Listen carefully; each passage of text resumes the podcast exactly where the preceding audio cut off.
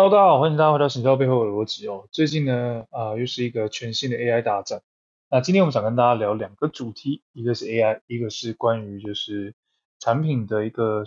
的设计流程中，我们会讨论到的一些有趣的小事情。先来聊 AI。那今天我们邀请到 Rota 跟 Isabel 来跟我们来做这些讨论哦。那呃，老样子，呃，一年一度年底到了嘛。那各家科技公司开始发表各自的大会。那 ChatGPT 它发表了它自己的一个，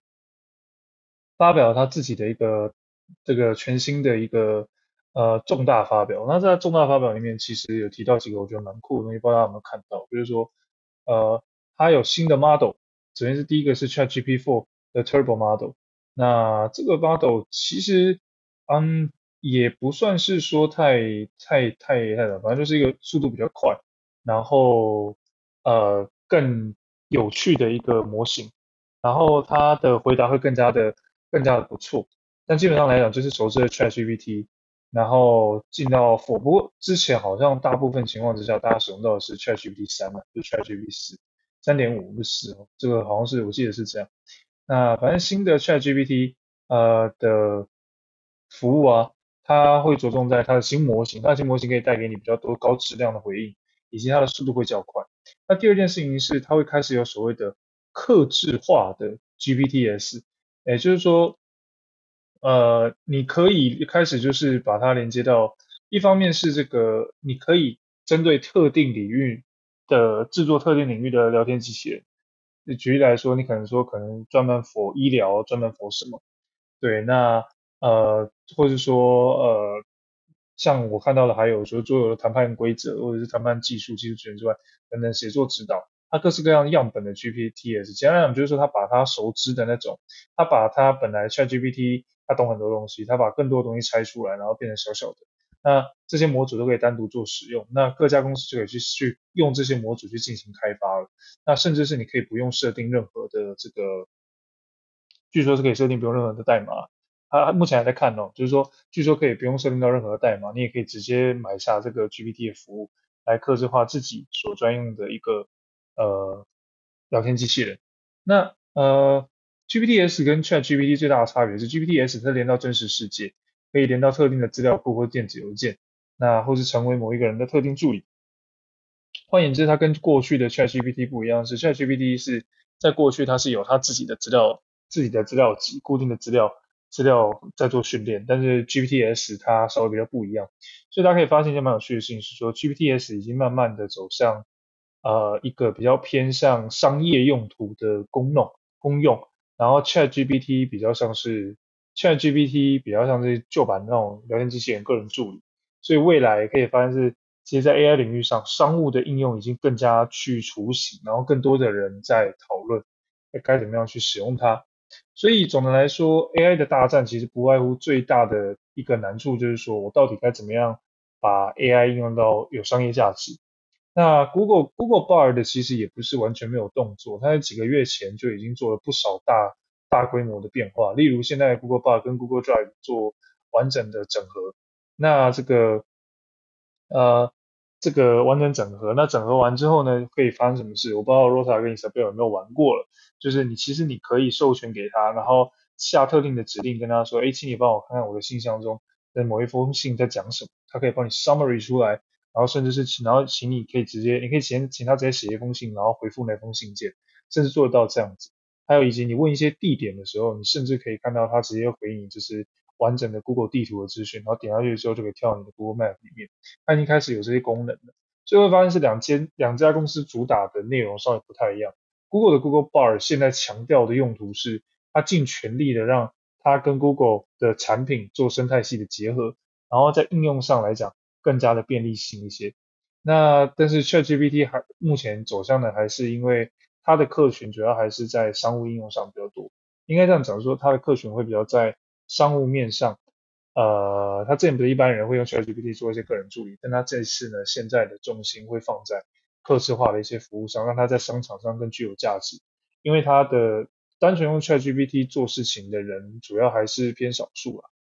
就是说不是说偏少数，就是说在广大市场范围里面比较少。但是 Google 因为挟持的生态系，还有或者是并辖的生态系，它可以直接在市场上有较多的人去使用，它只差没有直接 implement 而已。可以想象看，Google Bar 直接在未来的几个月内，据说年底哦会开始开放，就是直接让 Google 的搜寻引擎上去支援 AI 这件事情。如果这件事情已经发生了，那可以想想看，Google 在整个 Bar 的投资上会不会是一个水水到渠成的开始哦？所以我觉得这个是大家在接下来的几个月内 AI 上会看到不同的变化。但 AI 去商业应用这件事情是一定会越来越发生的啦，然后会有很多的东西开始投入使用啊，然后更多的人会拿 AI 来做一些应用等等。那这个大概是第一个议题，我想跟大家聊的。那第二个议题，我们就要来聊聊聊聊关于这个产品设计的一个部分。大家已经不难想象，就是说像刚刚我们聊到的 ChatGPT 啊，怎么怎么突然间来了一个商务应用叫 GPT-S，然后有这么多小小的模小小的这种机器人可以用，有专特定领域啊等等的。这这个价值是什么？这个东西是什么？其实不难想象的是，我们在设计产品的时候，其实呃，我们大家都会需要一个问题是，呃，我的受众是谁？我的用户是谁？然后这对他来讲有什么样的实际商业价值？大家去想一个问题，就是说，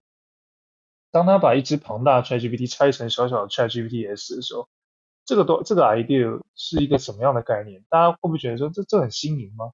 还是说这个本来就应该要这样做？我想问问看 Rota 跟 Isabel，你们两个看待这件事情是怎么想的？那先问看 Rota 好了，你觉得他把这个 GPT 拆成小小的这件事情有什么特别之处吗？在你的观点，你觉得这是一个什么样的感觉？听到这个 idea 的时候，你的想法是什么？哦，我觉得它就是拆成这种不同的功能的话，我觉得就是可能就是让每个功能就是有一个团队就是专门去负责它，然后这样子也不用就是可能。就是一个很庞大的团队，但是要做的事情就是可能很多，就是感觉是一个功能，就是让一个 team 去做好就好了。了解，那 Isabel 你觉得？对于我来说，应该如果是拆成细项的话，会变成是你可以把每个细的功能再去做更多的延伸，可能就好像是说。我可以把一个组织的部门，然后把它任务发展得更完全、更细致这样。可是我觉得，对于如果是使用者，他只是想要用大方向的话，那我觉得可能大方向部分，ChatGPT 这样后续会再做更新的部分就会变得比较弱一些这样子。其实，在我的观念里是这样，就是说它拆成小的，其实在商务应用是有大的价值。但我们都知道 AI 有一个很大的问题，就是说它在你给它更多的资料，那它就就说今天即使它是医疗专家好，假设这个医疗 chatbot 好了，假如真的有这个东西存在，你你问他事情，他都不一定能答得很精准。那当我今天把它拆成小之后，他会不会回答的比较好？他的回答会不会更像是个医生？这个是我们接下来会去思考到的问题。那当然，我觉得像是 Google Bard 或是或是 Amazon 的 AI 其实都有很强大的能力，只是他们差不差做这件事情而已。不过我觉得那个性质不大一样，就是性质稍微不大一样，就是那呃，我们回头来看这个 idea 在做这件事情，把它拆小之后的商务应用，我们我们不得不去思考一件事情是，刚我提到一件事哦，团队的 dedicate，那我们有 dedicate 团队做这件事情，所有的产品服务跟体验品质会。直线上升，所以我在设计我这套产品的时候，我会假定我有这些受众存在。那对我来讲，是我把这些功能拆开之后，我的市场需求其实是什么？是说我有各式各样的受众，我各式各样的受众，它其实都有它的需要。那我可以去估算这些受众的 opportunity，就不是 opportunity，它的 size 的大小。例如说有多少的公司会需要使用到像这样的模组、这样的服务啊等等的。那我就可以去排它的 priority，去安排，就是说到底我需不需要提供这样的设计出这样的模组给他。所以它其实有是一定会有一个商业考量在里面，所以我们可以去聊聊就是蛮多细节，就是说啊、它每一个模组拆出来，它大概会有一个市场的范围，你会去猜想说这个受众它有多少人，然后他们可能会用于打造什么样的服务，那这样的机器人里面可能还会需要说什么样的文本，各式各样的模组之上可能都会有一些标准的文案来避免踩到它那个模组之上的法律问题啊等等的，然后再依据这些受众的大小。这些商场受众大小，然后去排列组合排排出来，大概我要陆陆续续推出哪些东西。但你说这样子的设像这样子的设计会不会有风险？其实其实你们会发现一件事是，他在宣布的时候，其实他是直接讲我们会陆续推出很多的呃 GPT-S，讲就是很多很多的模块哦，所以他其实他压根就是一开始就是需要锁定广大的市场这样子。其实其实蛮有趣的一件事情就就是在说，我们很难去估计每一个市场都有这样的需要，他甚至连桌游都把它拆出来，桌游有那个市场嘛，所以对他来讲，他在考量这整件事情的时候，他不外乎做了，还基本上他他是在设计的时候，他一定有他所要 target 的客群，但除了他所要 target 的客群之外，他肯定呢，呃，直接考量的刚刚讲到的团队跟成本。除此之外，他还讨论到了他到底能不能维护这整套系统。假设如果他今天他今天的系统其实是拆不太出来，那这些小就是每一个东西都要有人去维护的话，那这样压力会很大。所以基本上来讲，他在考虑的时候，他一定会先想到对用户有没有价值，然后呢，易于使用。以前的 GPT 可能太大不好使用，现在把它拆小。那接着说，它可以可被打造，可被打造分为两件事，他们团队可以打造好的 GPT 模型跟。别人的团队在买他他的服务之后，可以打造出好的聊天机器人，商业上可行。虽然说他打了很多微小的模组，但是商业上可行，肯定是某一些产业上会带给他价值的。然后再来就是，呃，还有还有就是它的使用上来讲，有有开始传传出有 no code 的情况，就不用写 code，那他基本上考虑的这几件事嘛。那除此之外呢，他们的产品团队在设计这套这套把它拆小的过程中，那肯定还考量的几件事是。我这次 ChatGPT 把它拆小，那能不能扩展？那这些拆小之后的效能是不是是不是好的？那再是变成这么多模组之后，我的维护起来到底是成本是高还是低？不是很难说，这很难说，没有人知道他们到底后面是怎么做，但肯定会考虑到这件事情可维护，而且拆的越小，表示说每一台机器每一个模型它自己需要的东西肯定不一样，未来的维护到底会是怎么回事？那将会五花八门。那再就是呃，是不是稳定的？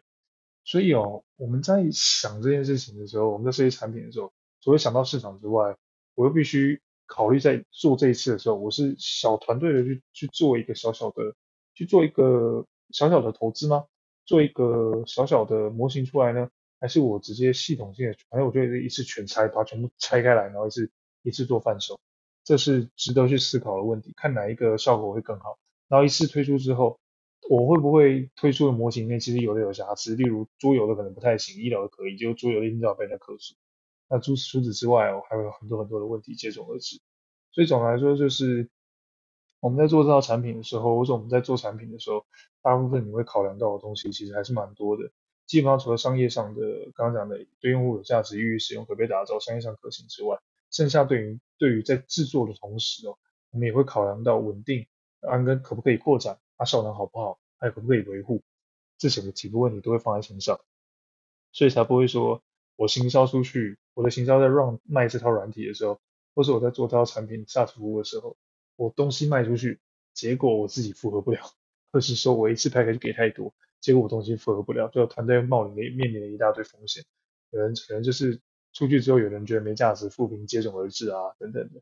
所以蛮有趣的。蛮有趣的，就是说他们既然敢这么大大推出，肯定是有一些数据反馈，或者是说从他们内部数据理解到市场上存在的怎么样的手段。但这个也只能等它最后出出现上线的时候带给大家，我们来纪念一下，就是到底会有多少人用 GPTs，自然而然我们会知道。那以上呢，今天就是今天就是今天大家要跟大家分享的内容。我们聊到了几个点，就是说 ChatGPT 它发表了新的模型。它的模型里面其实有一个非常大的一个动作，就是把模型给拆小，等于说拆小，或者说克制化，然后呃做了很大大量的这个准备做大量的这个供给外部人员做使用。那这个 move 其实很很大胆。那这个大胆的动作里面，它考量了非常非常多的东西，在它的产品设计上，它不止它考量到它内部需要的成本之外，它肯定也大概知道哪一些哪一些模型哪一些领域的一定是它。会不会帮他赚钱的，否则他不敢做这件事情。那我们接着就看说到底会发生什么样有趣的变化。那我们也期待其他的公司会跟进，那我们看到更有趣的故事发生了。好了，那以上就是今天的内容了。喜欢那我们的内容的话，请帮我们订阅、按赞、加分享。那 AI 的东西很多，讲都讲不完。那希望未来我们可以跟大家分享更多东西。然后希望我们的内容最重要的事情是要留言让我们知道你想听什么样的内容，或者是说你想多了解什么样的故事。那行销跟产品在未来会有很多的结合啦，在某种程度上来讲，我们可以再聊更多更多关于这方面一些有趣的知识。好，以上就是今天内容啦，我们下次见，拜拜。